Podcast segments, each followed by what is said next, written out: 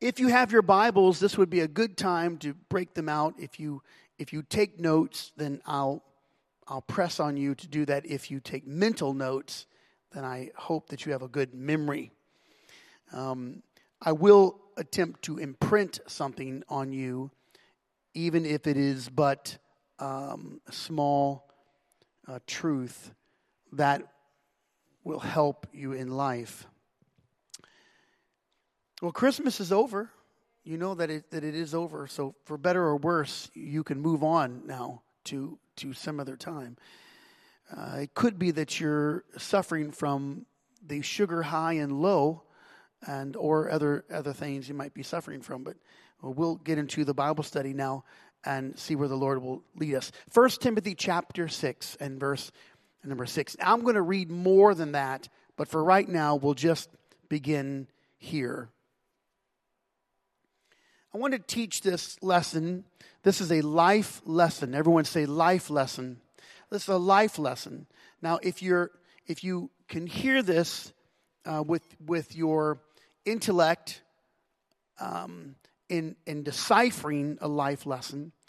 Uh, that is that's one level. But if you can allow your heart to accept it, then uh, more worth will come from it.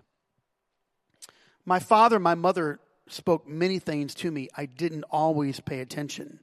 I heard what they were saying, but I didn't allow it to affect me in the way it should have, and then I had to relearn those lessons um, later in life.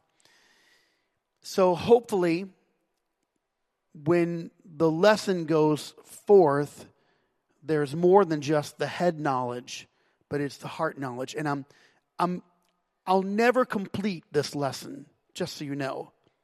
So I'm, my title is the order of the heart, but I'll never complete ordering the heart because this is the totality of our life's work to order our heart.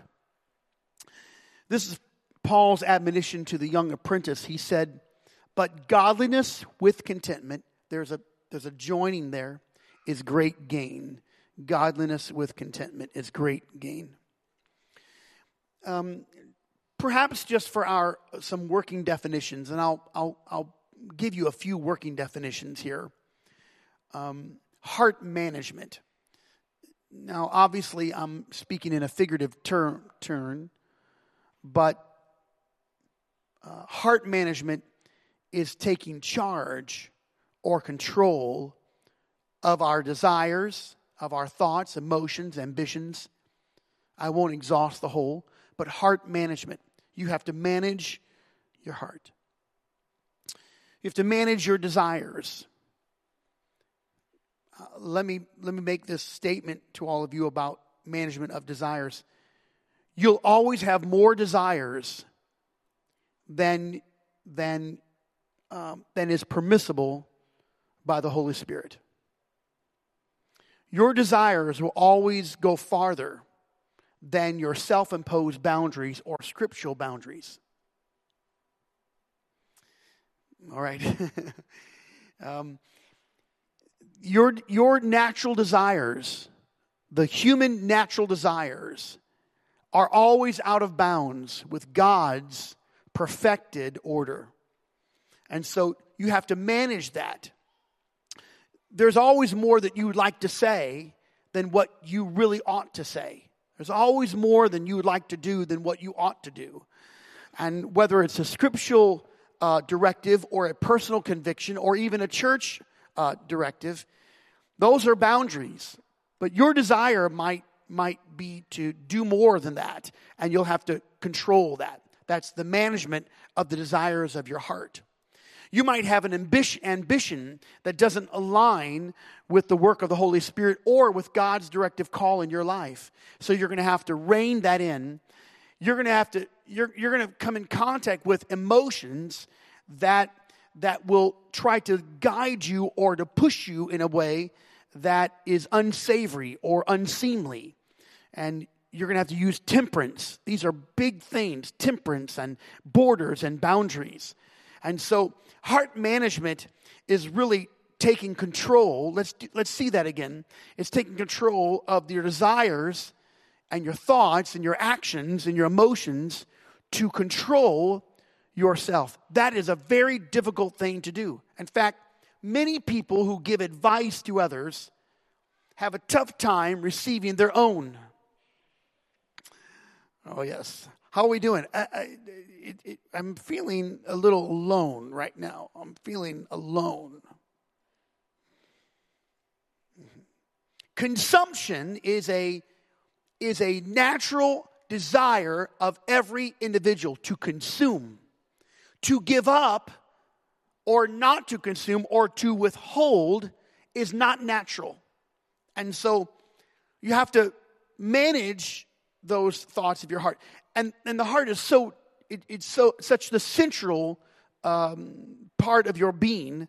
Here's, here is the Proverbs in 23 For as a man or as he thinketh in his heart, so is he. So, whatever is entering your heart, that is the person you, you become.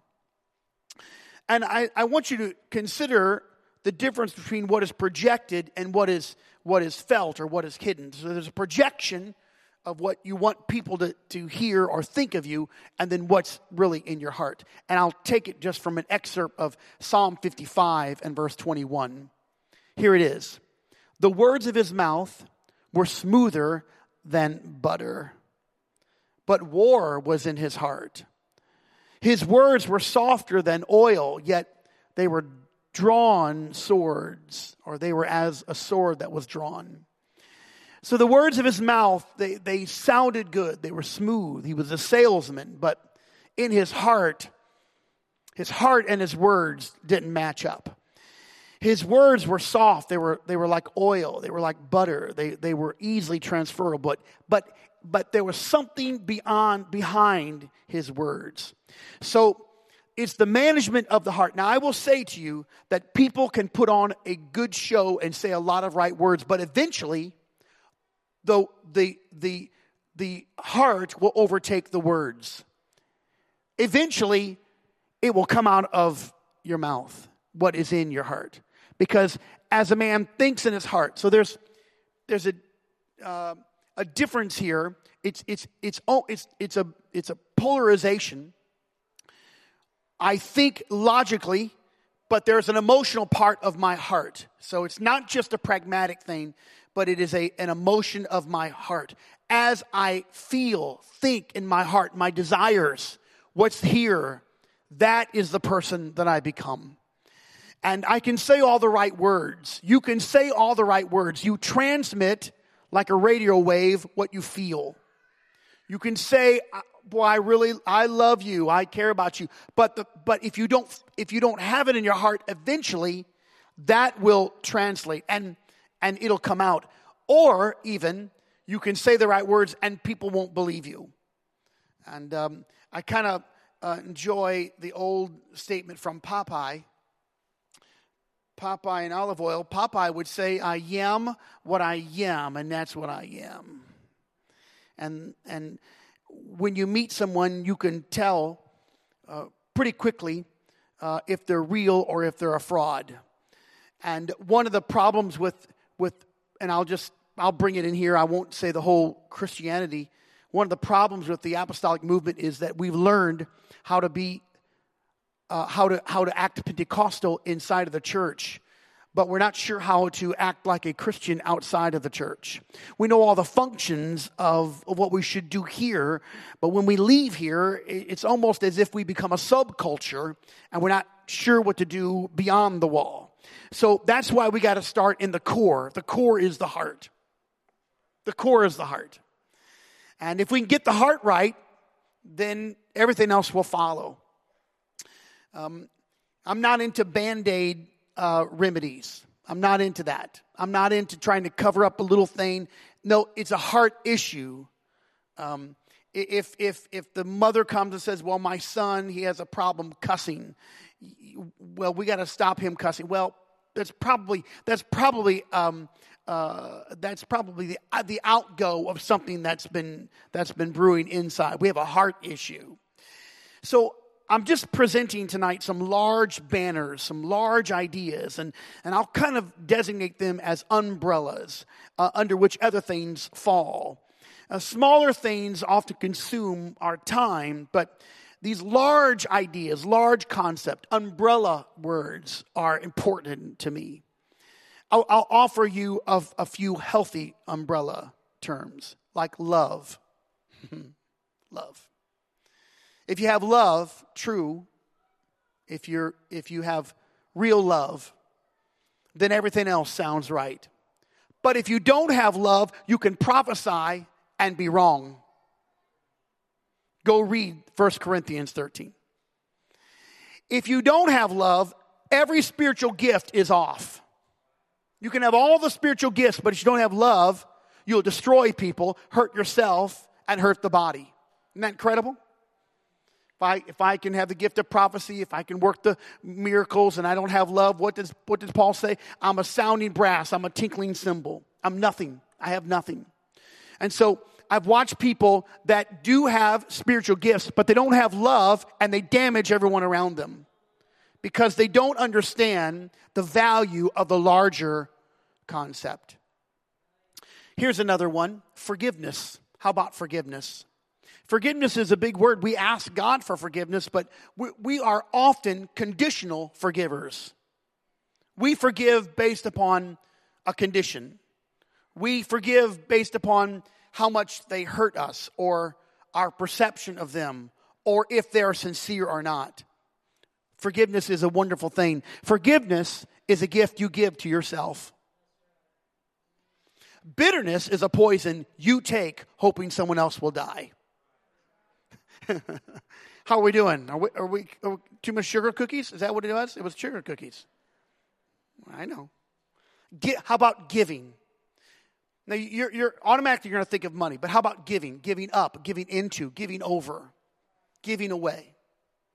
These these are big things. How about submission? To whom or to what are you in submission to? What about submission? How about obedience or serving, mercy, commitment? In our scripture, we talked about contentment. Um, praise the Lord. Amen. It's, it's, this is a rough lesson for some. But there are also negative words that are also large, like fear, disobedience, complaint, uncommitted, complacency, selfishness, or self. And those are things that conflict all of us here. In, in, every life, these words detail and define the person and also the group, in, in this case, our church. How is our church seen? What are the big words that our church is known for? What are the big concepts? Is it love? Is it giving? Is it serving? Is it isolation? Is it, is it compartmentalization of truth and, and, and, and our own preferences? Um, but whatever they are, they reveal not only where we are today, but they reveal our future. Yes. It's impossible to have a blessed future if the present is filled with evil things or wicked things or fleshly actions. The outcome is always contingent upon the input. You, you, you, it's, the, the Bible is replete with this. You, you'll never, you'll never uh, reap a, an apple from an apple tree if the seed that you plant is not uh, part and parcel uh, to the apple tree. You, you'll, you'll, you'll never receive the benefit of what you like if the seed does not match it in kind. So if you would like to have a blessed life, you have to, you have to plant things that produce blessings. If you would like to have peace, you have to plant peaceful tones. If you want to have a, of a peaceful home, you cannot plant rage and anger.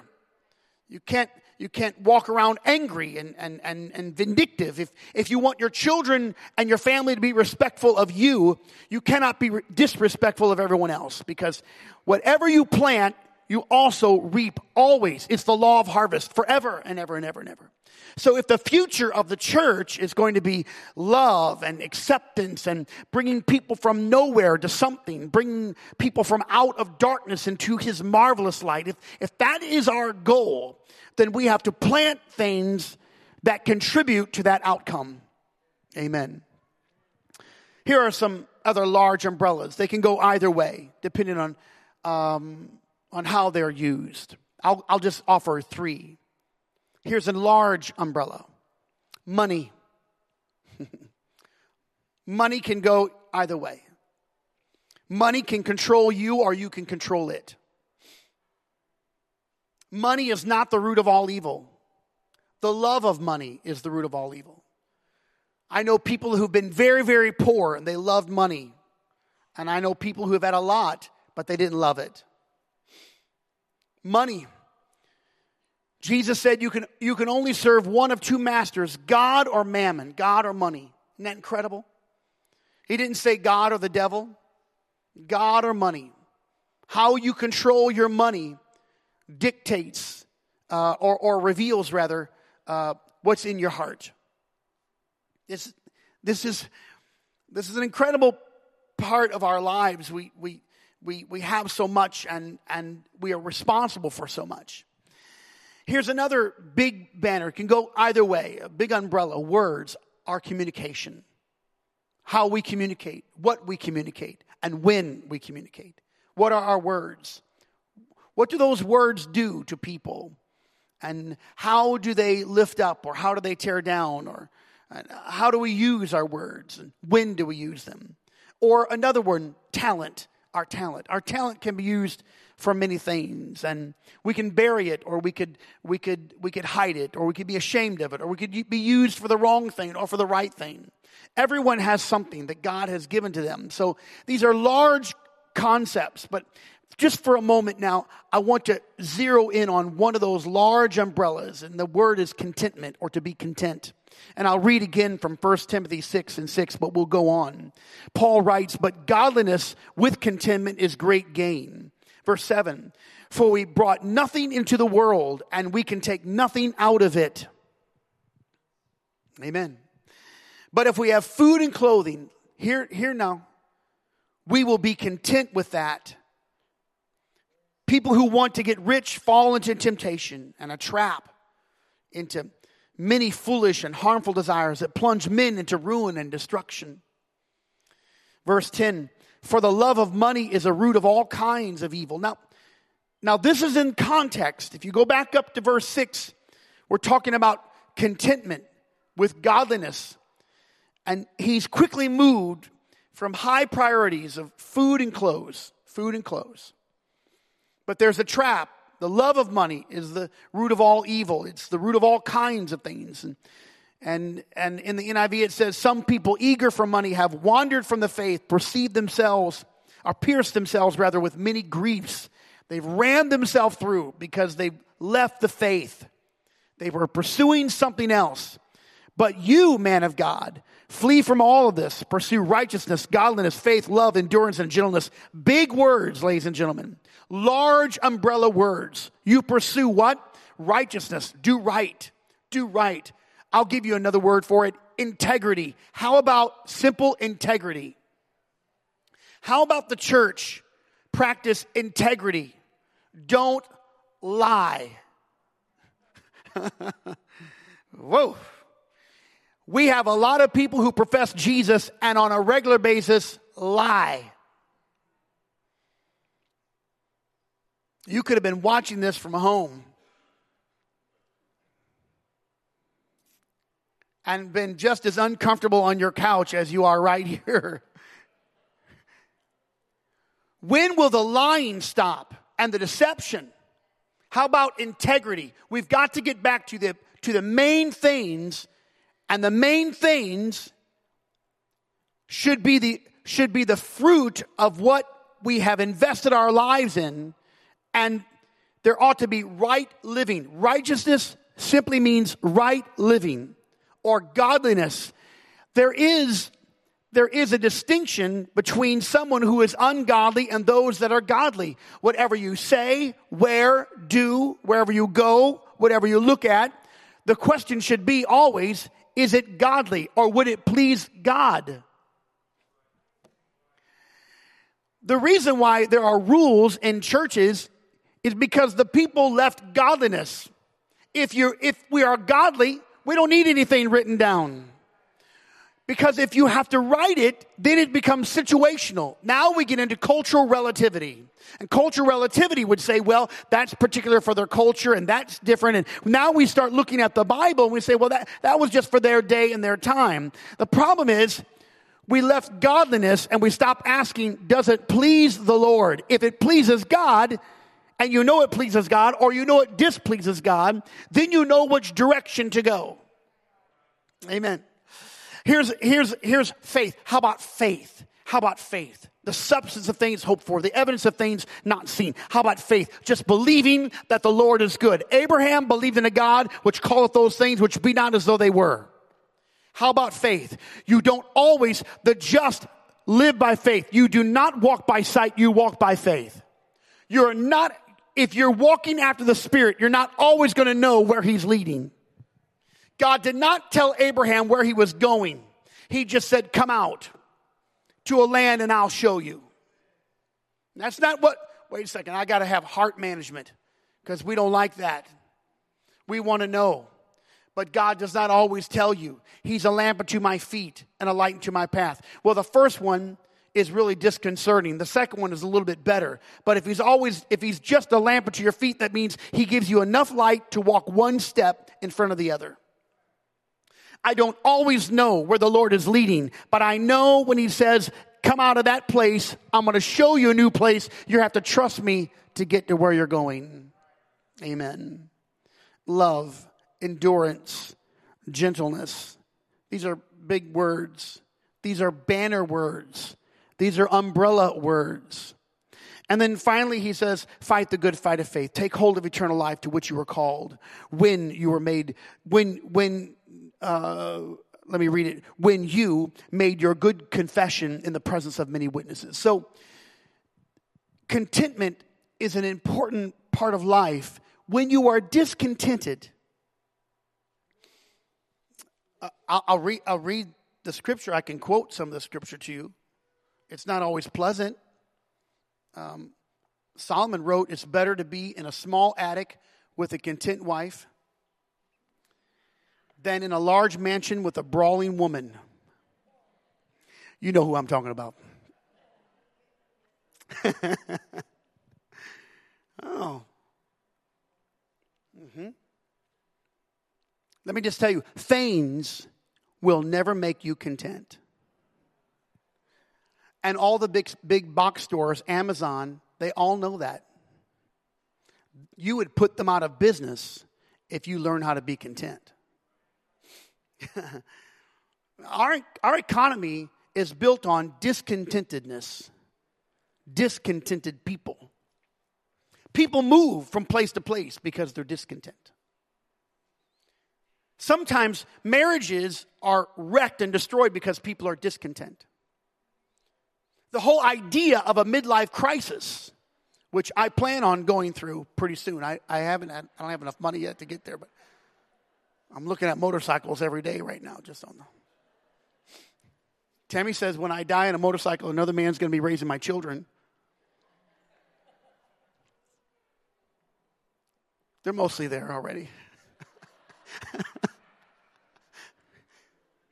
the whole idea of midlife crisis is I'm missing something. I, have got to go back and capture my youth. I've, I've got to get something that I lost. And they're discontented. I'll, I'll go this far, and, and, and we can argue this point, not now. The floor is not open. That there's a lot of credit card debt based on discontented people that have never learned how to manage their heart. That's right. And they don't know that, that, their, that their level of contentment or their low level of contentment has caused them to create a lot of debt, things they don't need with money they don't have to impress people they don't like. They're discontent. And the erratic nature of, of people is seen because we have created these, these ideas or idealisms that, that, that, that are not true. I'll, I'll offer just two things to you, and there's so much as I said, I, I won't exhaust this all tonight, but I'm, I'm leading into next year. I feel pressing of the Holy, Holy Spirit. I, there's, a, there's a pressing on me. I, I, I, I'm, I'm, I feel like I'm just at the starting line of something brand new, and I, we'll get to that later. I'm just giving you a couple more working definitions. Here's image. And the image is, of course, your self image. It's, it's what you perceive yourself to be. It might not even really be you. It might, it might not be who you really are. It's just an image. And it's, it's a persona, if, if we could say that. Persona. Now, I don't, I, I don't want to put any ministry down. I want to lift up ministry, but but I've, I've met too many preachers who have a they have a, an image and they're trying to maintain an image. and it's not it's not just it's not confined to the pulpit. There's there's places all over the church and people that they're trying to maintain an image that's not really who they are and they'll work really hard to maintain an image harder actually than doing what's right and developing, developing substance. So similitude, but no substance. But character, of course, there's, it could be bad character or good character. Character, and, i and I offer this to you, is the internal level of, of virtue which, which displays the person that you really are. It's that internal level of virtue um, or the nature which displays the person you really are. So, your, your character matters. In fact, good character matters. I'm gonna, I'm, I'm gonna hurt someone's feelings here. Your good character is more important than your talent. Your good character is more important than your abilities. It's more, good character is more important than your image. Your image is something you, you portray, but the good character in you, that's the core, that's the heart of who you are. Just to have good character. I'd rather have good character than have a lot of external talents. Because if my character is not right, then there's something wrong with, with, with, with how I'm developing or, or, or what I'm doing in my talent. My talent, and I'm not talking about musical talent, I'm just talking about whatever talents you have. If the character is corrupt, then everything else is distorted. Amen. You know, not, not everyone sings in the same way. Some people, uh, some there's a, there was an old program way back. I don't even know if they use it now. I'd have to ask one of my kids, but it was called Pro Tools. And you would sing in a microphone and the, and the sound would go into a computer. And the Pro Tools, uh, if you had, if your pitch was bad, they could just bend your pitch up or down. If you were flat, they could straighten it out and it was a better note. If it was sharp, they could, you know, push the arrow down and then it'd be a good pitch and and some people would sing and and and if they sang then you know the the computer and it would show how far off you were on the pitch and pro tools now there there's probably it's outdated program i'm sure but i remember using the program and and and some people were singing and i was doing a little engineering there and and and and trying to produce some things. And man uh, one of the individuals she uh, she just really super flat, but she thought she was so good, but she was really flat. But when you're singing live, you know, the band and the music and the excitement, it covers up a lot of those bad notes uh, to a lot of people. I, I, don't think there was any way to cover her up, but, but, but she sang in the microphone in the studio, and man, it was really, really some rough. And, but she was thinking it was wonderful, but, but the guys working, they, they had to work a lot. They had to work a whole lot. I was talking to one of the engineers and I said, you know, do you think there a lot of popular artists have this problem? He said, yes, Bette Midler is one of the worst. She has a terrible voice, but they always put it through filters and, and they try to help her. Now, I'm not even, I don't even know what she sings. Um, oh yeah, one, uh, Wind Beneath My Wings. I hate that song. Um, I'm sorry. I don't. I don't really hate it. Just it's, a strong dislike. Uh, I don't care about that. Um, and so you know, I don't even know what she's talking about. But anyway, she made that popular, and and and so we, you know, you've got even if the pitch was perfect, you know, a Celine Dion or, or, or, Barbra Streisand. And I'm not espousing these people. I'm just saying that they have perfect pitch. Uh, Eva Cassidy, perfect pitch. Um, uh, uh, Alison Krauss, uh, four of them that I know, perfect pitch. They could just sing and it's just, it's perfect. There's no, you know, even if that, if that was true, if the character is bad, if the heart's bad, it, it does something to my heart. The ears, I'm enjoying it, but there's something it's messed up now. I can't even take it because there's something wrong with the big banner of good character. It's gone. It's gone. I'll, read from Philippians 4. Paul writes, But I rejoice in the Lord greatly that now at the last your care of me hath flourished again, wherein you were careful, you wanted to, you wanted to care for me and take care of me, but you just didn't have the opportunity. Not that I speak in respect of one, I wasn't asking for anything. I've learned, Paul said. You, you wanted to help me. You just, you were unable to do it, and it's okay. And I respect the fact that you had the desire to help me. And I'm not speaking because I, I wanted something from you and it was all right. Because I've learned, Paul said, that in whatever state I'm in,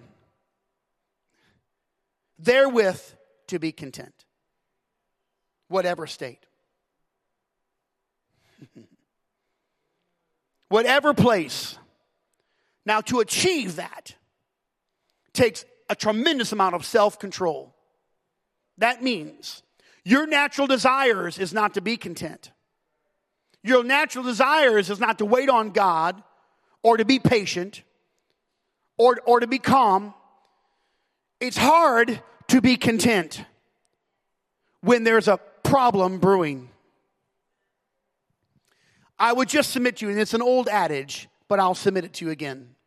If Jesus is in your boat, you don't have to fear the storm. He's asleep in the boat. And the disciples, the fishermen, think they're going to drown. And they accuse him of uncaring. To them, at that moment, he's an uncaring Christ. Lord, doesn't it bother you? Don't you care that we're going to die? The problem is they don't know his purpose yet. They don't know why he's there. And they have a significant problem with recognizing who he is.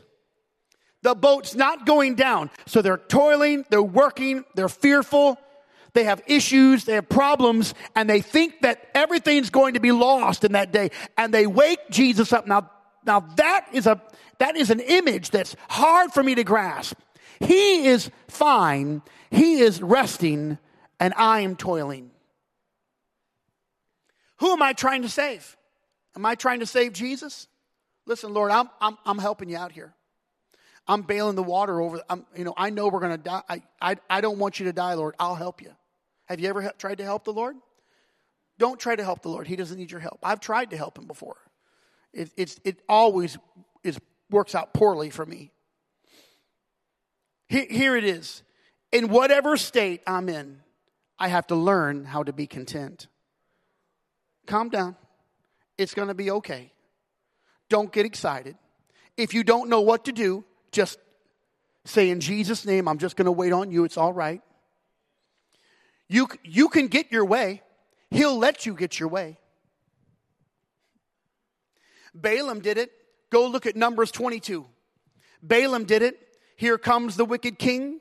He wants, he wants Balaam to prophesy against the people of God. He turns them away. God says, don't, don't enter, entertain them, but they come back again. And so he says, well, Lord, you know, I, I, I, should I let him come in? Okay, let him come in. And then should I go with him? Go ahead. He goes, and what happens? He's riding his mule. The mule gets trapped. Then angel of the Lord with a, with a flaming sword, the mule collapses, pinches his leg, up against the stone wall or a brick wall, and now here he is. He's beating his own animal. The Lord opens up the mouth of the donkey. The donkey's talking to him. He's not even recognizing this animal's talking back. He's so infuriated. There's all kinds of things happening. Go ahead. You don't want the Lord to always give you everything that you ask for. You pray for things you cannot handle. Lord, if you'll just give me that man. Oh, no. If you'll just let me marry that woman. No.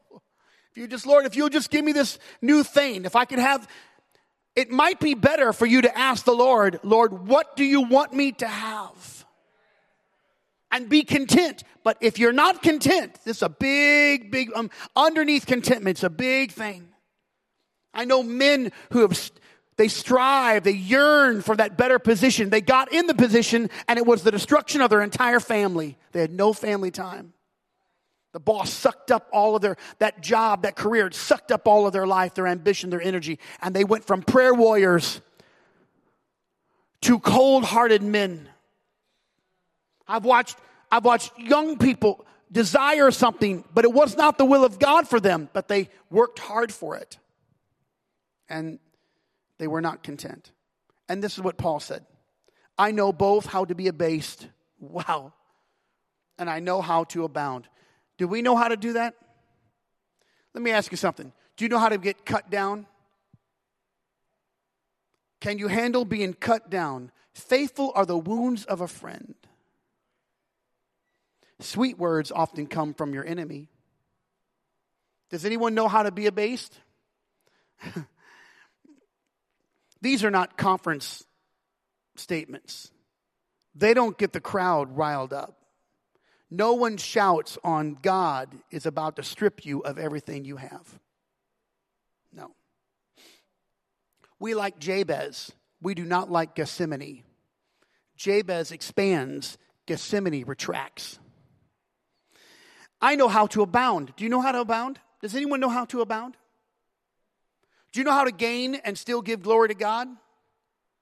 Do you know how to reach a mountain and still recognize that God is the one who put you there. I, I, I read that uh, piece, you know, if you ever see a turtle on uh, a fence post, um, the next line is, you know, he didn't get there by himself.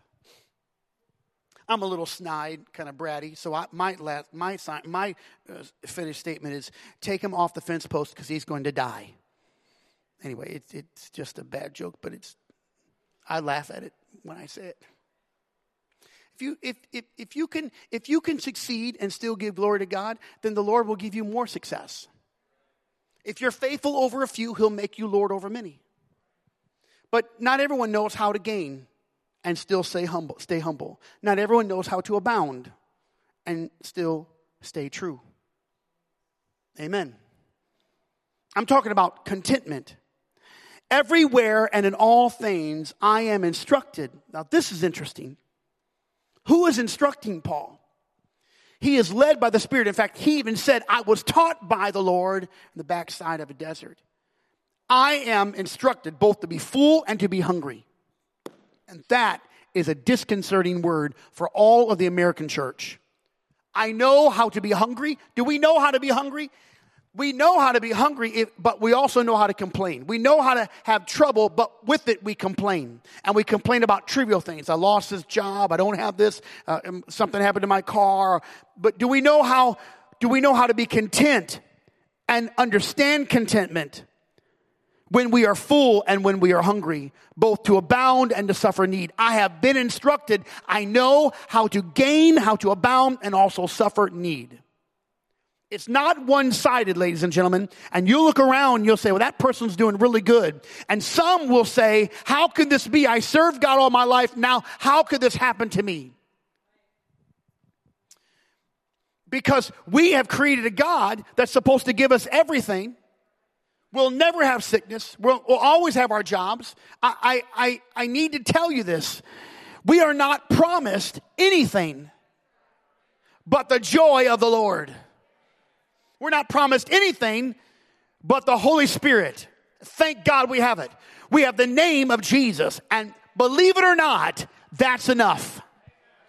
We don't think that's enough, but that's enough. We don't always praise God for that because when we're in low times and we're suffering and we're lonely and we're in pain and we're in heartache and we are sick, we do not think that God cares about us, but He cares every bit about us just as when we were abounding. He loves you just as much when you're in the valley as He, as when He puts you on the mountain.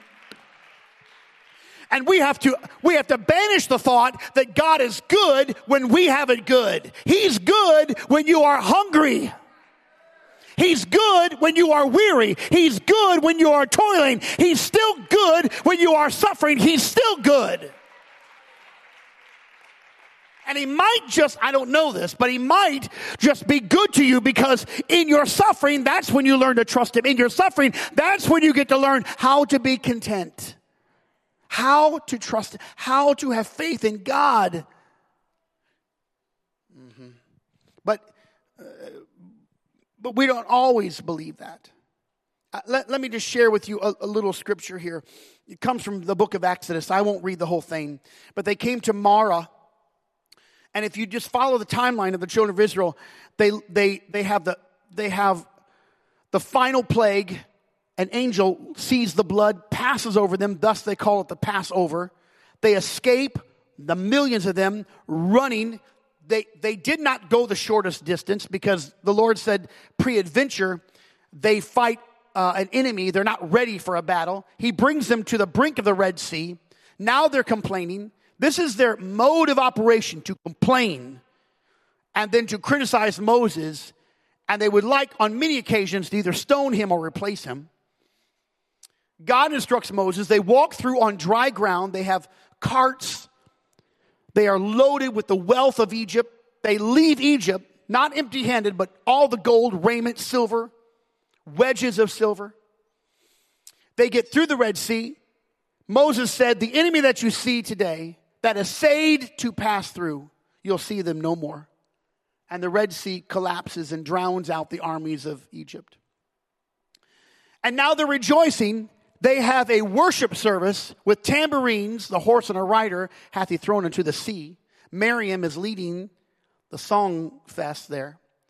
And now they start walking, but they're three days and they have no water, and they forgot what God did for them in the prior three days. They find water, but the water is bitter.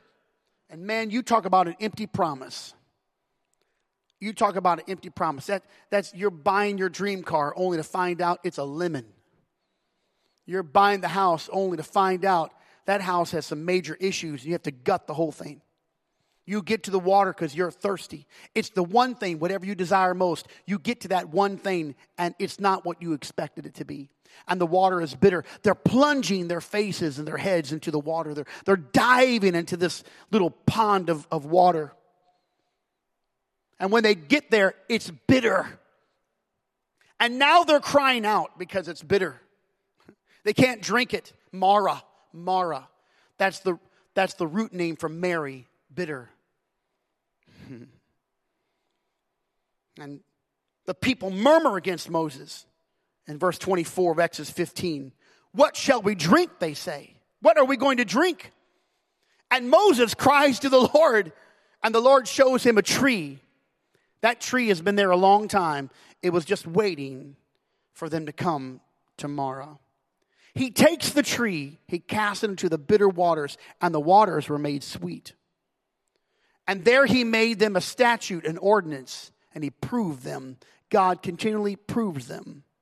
And then Moses says to them, It is a challenge if thou wilt diligently hearken to the voice of the Lord thy God and will do that which is right in his sight, that's righteousness, and give ear to his commandments, that's obedience, and keep all of his statutes, that's order and structure. I will put none of these diseases upon thee, which I have brought upon the Egyptians, for I am the Lord that healeth thee. In one sentence, in, in a single verse, it encapsulates what he will not do and how he will help them. But just so you know, this was not the place because Mara is not a place to live. It's just a place to drink. No one can live at Mara.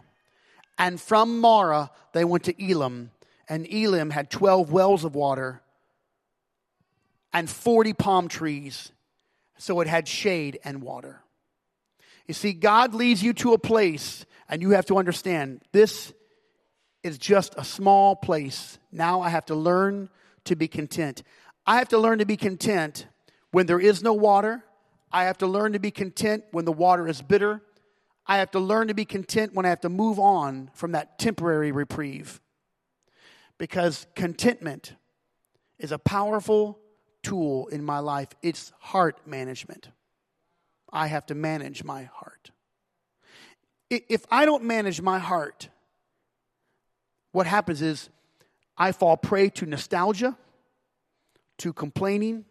Nostalgia is the good old days. Oh, I remember the good old days. Really? What days? Church is not like it used to be. What are you talking about? 1970, 1950, or, or, or AD 31? Or AD 40? Because those were the good old days. when you talk about old time religion, I'm not talking about 1945. I'm not talking about 1965. Old time religion to me is Paul and Silas in a Roman prison praying and singing and learning. Hey, listen, we can't get out of here. There ain't no way we can get, but if we can get him in here, he can't be bound. So let's just get him in our place.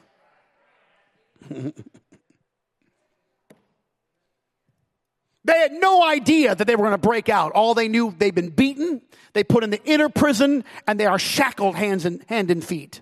That's what they knew. So, so the idea that that that that we we would be discontent with God. Well, first, we have to say, okay, God, this is your will. I'm following you now. And it might lead me to a place where, where it doesn't feel good to me, but I'll still follow. Because if, if, if we're not if we're not content, then there's nostalgia, there's complaining, and oh, the complaining. Can I just, I, I don't, I'm, I don't want to be crass. You've got nothing to complain about. We have nothing to complain about. You still, even though America is self imploding, this is still the greatest country the world has ever seen. You have nothing to complain about. We have everything that we've ever needed if, if, if this convict, if my next line convicts you, then so be it.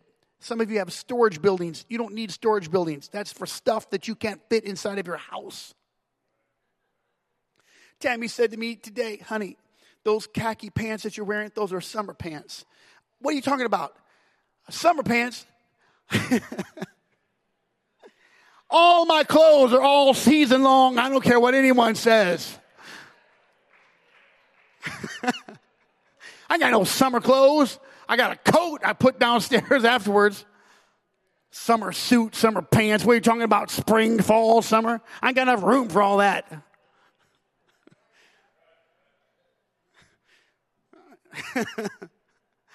okay, I'm not going to wear a sweater in July, but hey, I understand the difference. But if it gets cold, I'm prepared. That's right. We have so much, we have nothing to complain about. And the reason why we complain is because we've created a life that's discontent. We wanted something, but we didn't put in the right seed.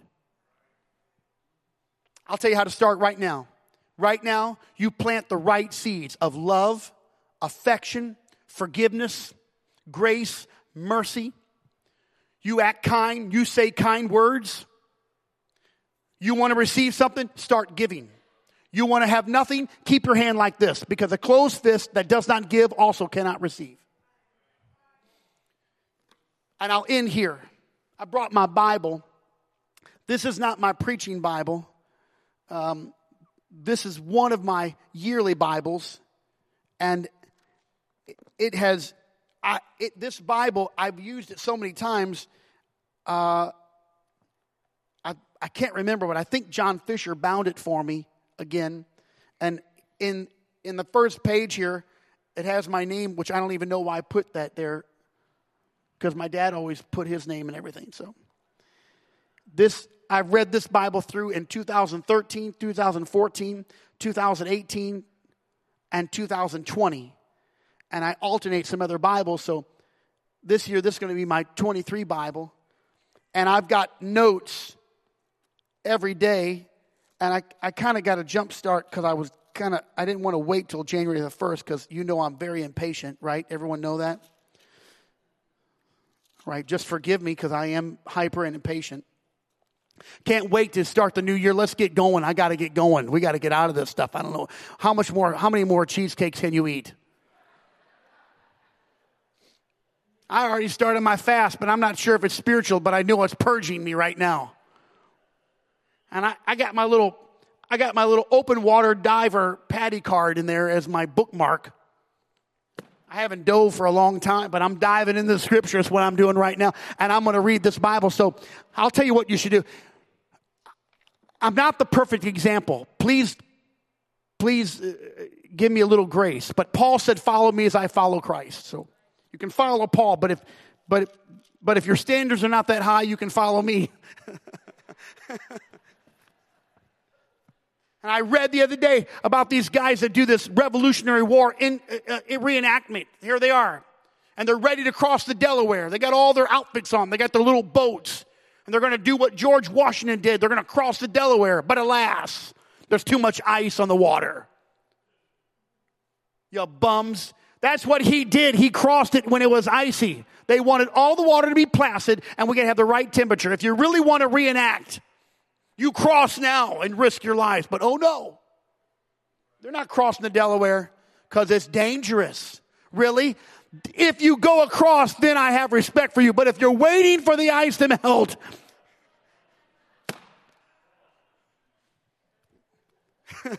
so follow me as I follow Christ. And here's what you do you get this Bible open and you get a one year Bible and you get something and you start reading it every day of your life.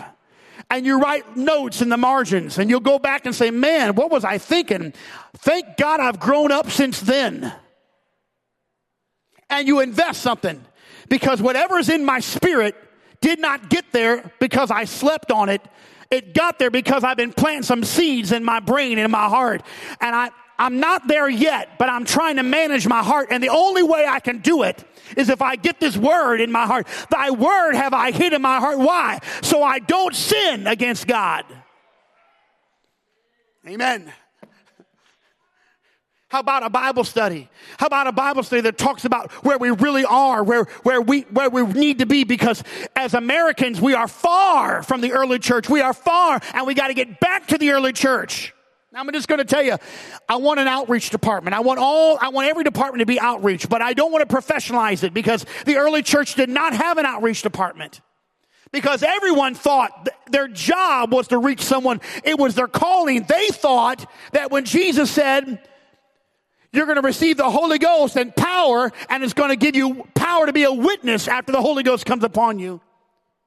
They thought it was for everybody. They didn't think, well, this is for people who have outgoing personalities. People got a lot of time. No, they thought that was their entire mission of life. And I'll get a little heavy for you. Here's a little heavy. I'm concerned that people do not believe, the people of the name don't believe in the name of Jesus and baptism. Because if you believe that everyone needs to be baptized in the only saving name according to Acts 4:12, you would tell everybody you know you've got to be baptized in Jesus' name. But if you don't believe it, you'll be quiet. Amen. So here's where you start right here. You get in this word. You can you can start tomorrow. You don't have to wait till January 1st. If you if you want to be like me, start tomorrow. I'm, I I finished my other year, so I I'm, I've got a jump start because I'm impatient. And sometimes I read two days or three days. I get excited about a story. And I keep going. And this is what I'm putting in my mind. I turned Fox News off a long time ago, and it's freedom. Because the news is selling you emotion, they're not selling you information. So if you want to get conflicted, you just turn on MSNBC and CNN and ABC and Fox News and all that stuff. Go ahead and read all the papers and I'll tell you what, you'll get all emotionally bound up. You'll do nothing for God. You can know all the information about the world, but that is not going to help you stop what's going to happen. We don't even know if America is in the last days of prophecy. We're not even sure. In fact, it looks like America is not in the last scene of prophecy. The eagle's wings, if in fact we are, covers Israel for a period of time. But the next image, there is no eagle present. Don't think that revival has to be in America for there to be an end time revival. China can have 100 million people baptized in the Holy Ghost. China can have the population of America baptized in the Holy Ghost, filled with the Spirit of God, and eclipse our entire population. The nation of, of Mexico can have a powerful move of God. Philippines is already having it all over the place in Philippines and all kinds of island nations. We have a window and we've got to do something for the Lord. So I would say, be content where you are. And I'll teach the next one later. But I'm never satisfied. All right. Amen. That's it. Because I can't teach anymore. It's the time's up. See, time, time is up. Tension's gone, and it's almost 7:30. Everybody stand. There's food left at home. Leftovers. Amen. In Jesus' name, I pray right now, in Jesus' name. Lift up your hands right now, in Jesus' name. You are a holy God, I pray. Do your great work, I pray, in the name of Jesus, I pray. Let there be an overwhelming desire, Lord, to trust in you. I pray. Don't let us get trapped in this world, Lord, through desires of our flesh, but help us to have some heart management and some, and some temperance in this world. I pray right now in the name of Jesus that there would be a, a blessing on the church, Lord, as we devote our lives to you, Lord, and not pursue the ambitions of this world in Jesus' name. I pray for everyone that hears this word and hears this lesson. I pray let there be a stirring in our hearts, Lord, that we will not be satisfied where we are, but we will be content in whatever state we find ourselves, Lord. Help us learn how to go through trouble and rejoice. Help us learn how to go through suffering and be faithful. Help us learn how to be hungry, Lord. I pray, Lord Jesus, that there would be a praise ring out in our hearts every time we lose, every time we suffer, every time there's, every time there is a, a, a, a problem with our water and problem with the bitterness of life, Lord. We're still going to be content in whatever place we find ourselves. In the name of Jesus, we pray. Amen.